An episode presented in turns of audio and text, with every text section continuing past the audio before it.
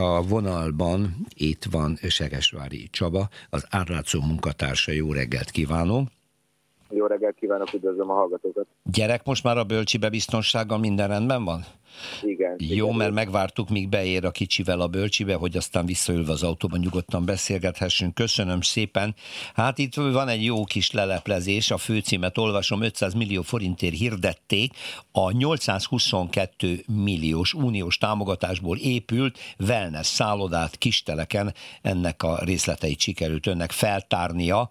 Jó hosszú történet, összefoglalná a hallgatóinknak néhány percben?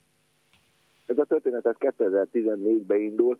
Kisteleken terveztek egy négy csillagos wellness szállodát, még a 2007-13-as uniós ciklusban ez egy cég 822 millió forint uniós támogatást kapott.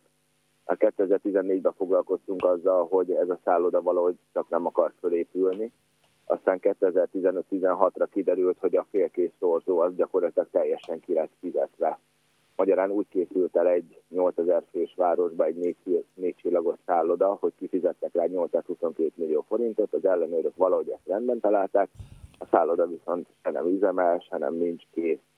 Emiatt ugye többször kerestük a még akkori miniszterelnökséget, amit Lázár János vezetett, onnan különböző helyekre irányítottak tovább, például a Nemzetgazdasági Minisztériumhoz, de valahogy az az egy dolog nem derült ki, hogy hogy lehetett készre jelenteni, hogy lehetett kifizetni az összes uniós támogatást egy olyan projektre, ami nem készült el.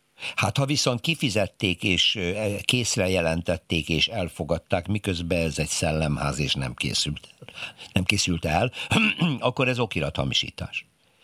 Gyanúját hát veti fel, mert ugye ha igazoltak valamit, ami nincs, akkor az okirathamisítás lehet, talán valamiféle problémát biztosan fölmerült, mert hogy a miniszterelnökség már 2017-re a mondjuk két-három év késéssel rájött, hogy valami nem stimmel ezzel a projekttel, és ugye szerződést bontott a céggel, majd visszakövetelte a támogatást, és ennek lett az az eredmény, hogy idén januárban árverésre hirdették meg a szállodát, egy milliárd forintra becsülték föl, ennek a feléért hirdették meg 500 millióért, de nem kelt el, vagyis uh, hiába próbálták visszaszerezni a 822 milliót, ez egyáltalán nem sikerült.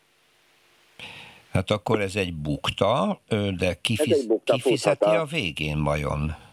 Hát kifizetni már kifizetni. Már úgy értem, hogy A kinél... magyar állam, az unió állampolgárai kifizették ezt a támogatást, uh-huh. ugye ezek uniós pénzek, ezek oda eljutottak a vállalkozóhoz, ezt valaki leigazolta, mert több szervezet leigazolta, hogy ez elkészült, de nincsen gazdája. Tehát azon kívül, hogy megpróbáltak visszakövetelni, most talán, hogyha a felét, de meg abban sem vagyok biztos, hogy egyáltalán a felét vissza tudják szedni, a többi pedig kézen közön eltűnt.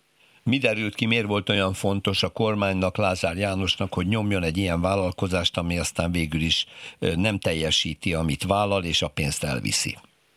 Ezek nem derültek ki egyszerűen.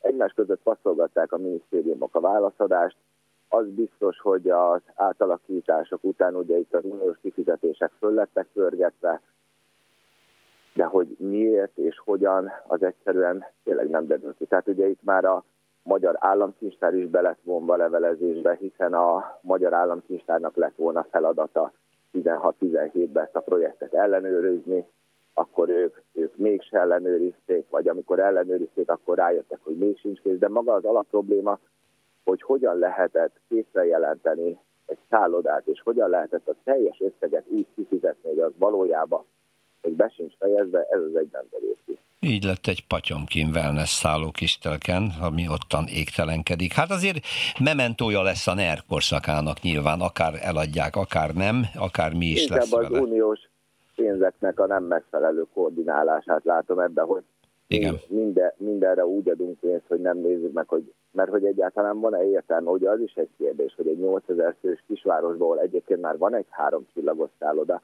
építünk mellé egy négy csillagos, hihetetlen összegekből, pontosabban nem építünk mellé. Igen, mert legalább de, megépült volna. legalább működne, mert akkor azt mondja az ember, hogy oké. Okay. Tehát ugye a torzót azóta meg szétlopták, tehát a beépített elemeket elvitték, tehát egy teljesen, teljesen kaotikus történet. No, nyilván követi az eseményeket, köszönjük szépen, hogy nekünk is elmondta, az átlátszón olvashatók a részletek. Minden jót, viszontállásra! Köszönöm, viszontállásra! Segesvári Csaba az átlátszó munkatársa volt vonalban.